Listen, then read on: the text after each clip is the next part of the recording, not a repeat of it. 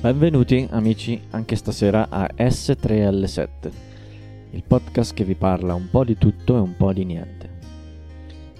Questa sera è una puntata speciale, non è una puntata come le altre perché questa sera voglio raccontarvi una cosa nuova, cioè una nuova mia eh, esperienza che, che ho voluto affrontare in seguito alla visione di un video in cui si proponeva un contest, una gara, un concorso, anche se non si vince niente.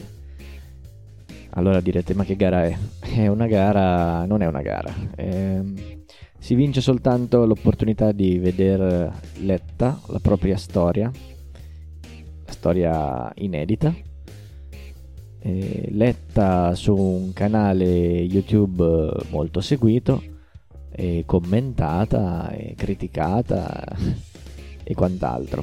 Questo soltanto se la storia che proporremo sarà, sarà degna di, di, essere letta, quindi avrà delle caratteristiche particolari o, o che magari piacerà soltanto al conduttore del, del canale. Non vi accenno, cioè non vi voglio dire di quale canale si tratti, perché il concorso avverrà fra qualche mese, credo nel mese di aprile, penso e quindi ve la leggo in anteprima anche per, per, avere un vostro feedback in merito, magari se la storia vi piace o se non vi piace. L'ho scritta oggi, quindi non è che ci ho pensato poi così tanto, l'ho scritta in un'oretta credo. E l'ho riletta più volte, sembra, sembra passabile, cioè anche se io non ho mai scritto niente in vita mia di queste, cioè non ho mai fatto un racconto, questo è un racconto breve, il, il contest si riferiva a un, a un, massimo di 12.000 caratteri, quindi ecco, mi, venuto, mi sono venute fuori due pagine e mezza circa. E non so se, se, questo, se questa mia nuova forma di, di espressione possa possa fare al caso mio oppure è meglio lasciar perdere. Di sicuro non ho la passione di scrivere, quindi allora vi direte perché l'ho fatto. Ma così, perché c'era, perché c'era l'opportunità, non costava niente. E quindi io ho voluto provare, ho voluto mettermi alla prova per vedere quello che veniva fuori. E poi ho preso la palla al balzo e ho deciso di farci una puntata del podcast perché così almeno potevate scoprire anche questo nuovo lato di me. Dunque, andiamo alla lettura vera e propria. Allora, il racconto breve si intitola così. L'insegnamento di Joseph.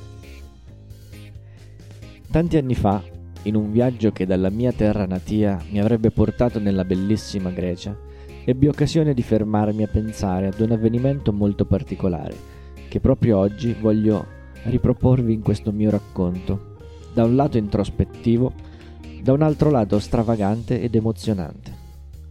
Come spesso mi accade viaggiando dentro la mia mente, mi capita di vestire i panni di personaggi che non mi rappresentano nella realtà, ma che forse in qualche modo hanno una correlazione inconscia con quello che il mio io pensa effettivamente di me.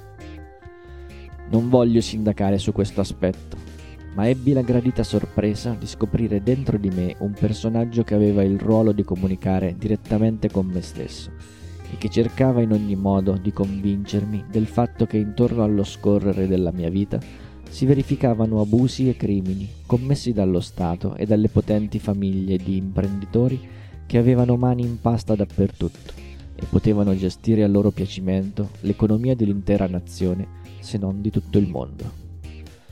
Questo personaggio, Joseph, mi apparve diverse volte, sia nei sogni tradizionali che in quelli che facevo ad occhi aperti, e per molti anni tenemmo un rapporto di amicizia che man mano si intensificò sempre di più. La peculiarità di Joseph era quella di essere dotato di una memoria che assorbiva tutto e registrava i fatti, le immagini, le sensazioni che vivevo nella vita quotidiana e le mescolava con quelle che immaginavo nei miei sogni tanto da rendere impossibile per me distinguere la realtà dalla fantasia. E questo lui lo sapeva bene. e sfruttava la cosa per manipolarmi e spingermi a compiere azioni di cui poi mi sarei dovuto pentire amaramente. Se qualche volta avevo il sospetto delle sue trame, provavo a farglielo notare, ma solo per sentirmi rispondere Non ti illudere, mio caro amico. La società trabocca di frustrazione e menzogne fin dalla notte dei tempi, ed è giunto il momento di cambiare tutto questo. Insieme possiamo farlo, perché oggigiorno quello che ci manca è proprio un paladino che si sacrifichi per l'umanità e la difenda a spada tratta per condurla in luoghi di pace, armonia e giustizia. Così, proprio come nella storia che si racconta sul pastorello sciocco e annoiato e sulle sue grida di aiuto in vista del fantomatico lupo, mi misi a raccontare di quello che Joseph mi convinceva essere la realtà e come volevasi dimostrare le reazioni dei miei interlocutori non potevano che essere quelli degli abitanti del villaggio, che accorsi più volte in difesa del gregge, ben presto si stancarono di constatare che non c'era nessun lupo, e proprio quando ce ne fu bisogno, purtroppo, non c'era più nessuno accanto a me per aiutarmi a difendere il genere umano dal lupo che questa volta era reale e portava un collare con su scritto il suo nome. Inoperosità. Un bel giorno mi recai ad una conferenza di un noto professore di economia che trattava i problemi moderni e di come potevano essere risolti con delle manovre semplici, finora mai a- applicate dai nostri governanti. Mi sedetti in ultima fila e per un po' ascoltai in silenzio quello che aveva da dire.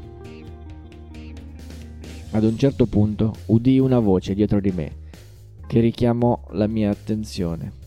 Così mi girai e vidi Joseph che mi porse degli auricolari e mi disse mettili.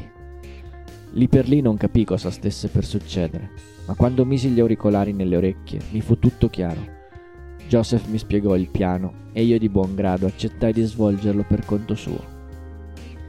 Capivo perfettamente che lui doveva rimanere nell'ombra, perché lui era la mente che architettava tutto e io non potevo permettere che si esponesse in prima persona. Se fosse stato scoperto e messo a tacere una volta per tutte, non ci sarebbe stato più modo di portare a compimento quello che ci eravamo prefissati. La nostra missione sarebbe rimasta incompiuta e di certo io non avrei potuto sostituirlo, perché le informazioni viaggiavano sempre in un solo senso di marcia, da lui a me, e non poteva essere altrimenti. Dopo alcuni minuti mi ritrovai nel corridoio centrale fra le due colonne di panchi disposte ordinatamente nella sala e dietro di me un brusio andava alzandosi lentamente. Non diedi peso ai loro commenti, anche perché la voce di Joseph risuonava forte e chiara nelle mie orecchie. Sapevo quello che dovevo fare e l'avrei fatto a qualunque costo. Questa volta sarebbe stato diverso dal lontano 1999. In quell'occasione non mi ero mai mosso dal mio posto. Le mie gambe non ne volevano sapere di lasciare la seduta e sebbene Joseph mi chiamasse proprio dal centro del palcoscenico, proprio davanti all'attore principale, io non mi spostai e non feci nessun cenno che potesse far credere che Joseph si stesse rivolgendo a me. Anche le altre persone in sala non sembravano interessarsi minimamente di quello che Joseph stava facendo. Sembrava quasi che nessuno lo vedesse. Le sue urla erano così forti da non farmi sentire nemmeno la voce degli attori, ma il pubblico non reagì lo ignoravano e non capivo bene il motivo. Non lo capisco neanche ora. Ma adesso so che se c'è qualcuno che si deve muovere, quello sono io. Giunto a pochi metri dalla zona di luce che illuminava completamente il professore, alzai la mano come se volessi fare una domanda e il professore fece una faccia di profondo stupore. Mi diede la parola dicendomi: Sì? C'è una domanda? Prego, parli pure. Così cominciai, dapprima timidamente e poi con maggior enfasi, guidato da Joseph che mi imboccava le parole dalla sua regia segreta.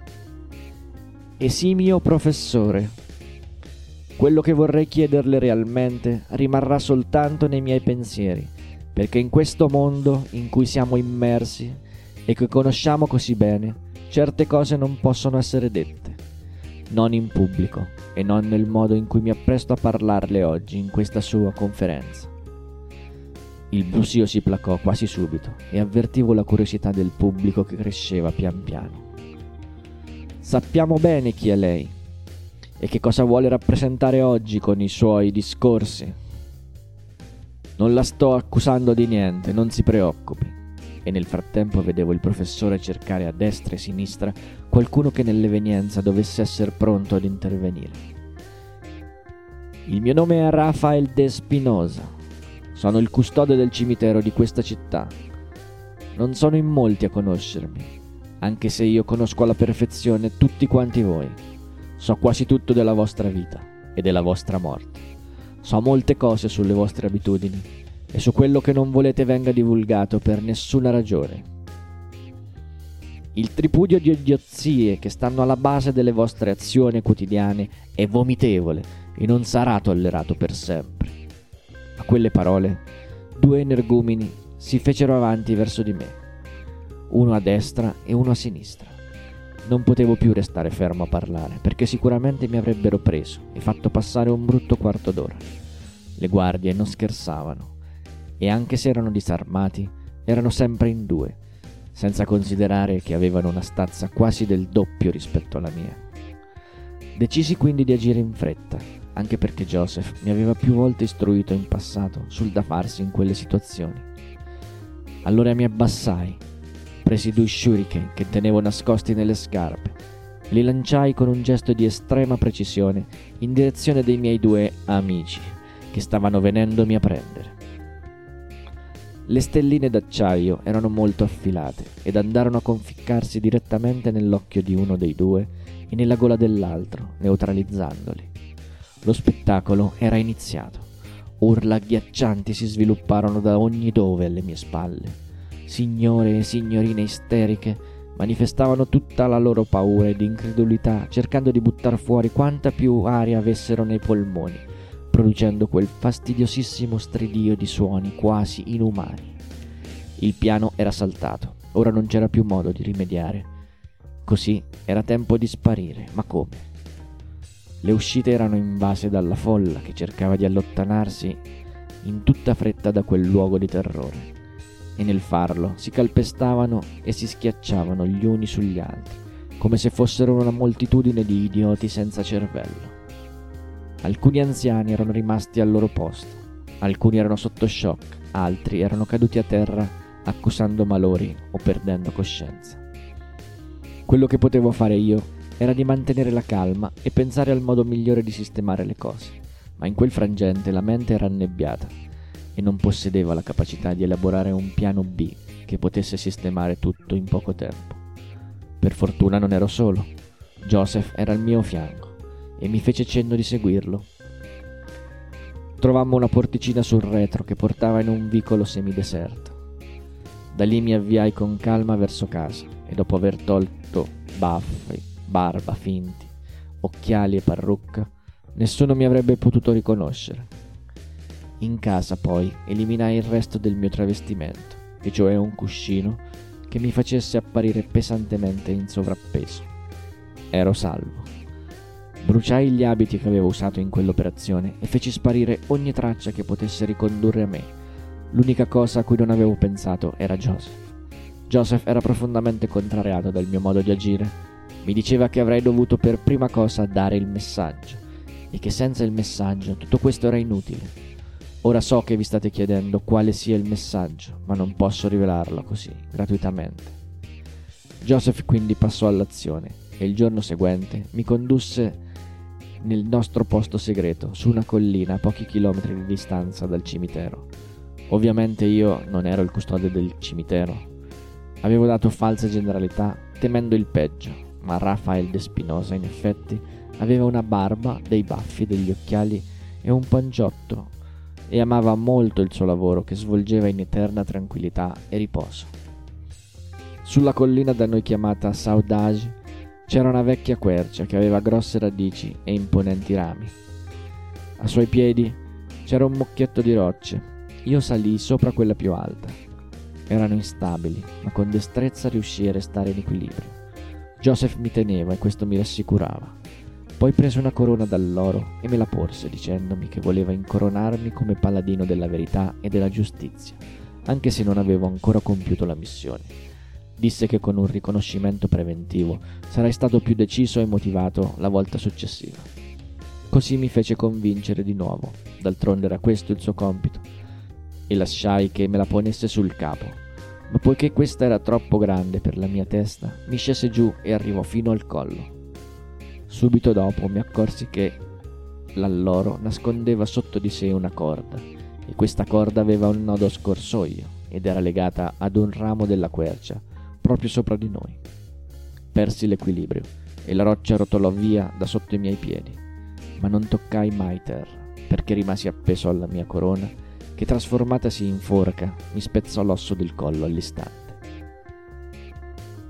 La corona che avrebbe dovuto motivarmi per il futuro, motivò invece tutti gli altri, che passando sotto quell'albero, negli anni successivi alla mia impiccagione, poterono leggere le mie ultime parole che Joseph scrisse di nascosto al posto mio e che lasciò accanto al mio corpo. Nella mia lapide, sulla collina, sotto la quercia si può leggere. Agisci, perché c'è bisogno di azioni, non di mere intenzioni, e soltanto chi fa possiede l'onere e l'onore di raccontarlo. Da quel giorno rimasi ancorato per sempre alla realtà, ma tenendo quella frase ben impressa nella mente, non sprecando nessuna occasione per mettere in pratica quel prezioso insegnamento. Bene amici, la, la storia è finita, i caratteri sono 11.418, 1928 parole. Spero che, che, abbia un peso o comunque si piazzi in una qualche posizione tale da poter essere eh, letta in modo che, che vi potrete fare delle risate o potrete dare il vostro giudizio, potete fare tutte le critiche che vorrete. Questo è il mio primo, primo tentativo di scrittura di un qualcosa di comunque breve, ma, ma spero di averlo di aver reso un po' ecco, di aver dato una qualche forma di contributo alla, alla letteratura dilettantesca quale io sono oggi. Quindi la puntata è andata anche questa per le lunghe, eh, spero che, che vi siate divertiti, spero che mi farete sapere il vostro giudizio in merito e anche per oggi vi saluto e vi do appuntamento alla prossima. Ciao!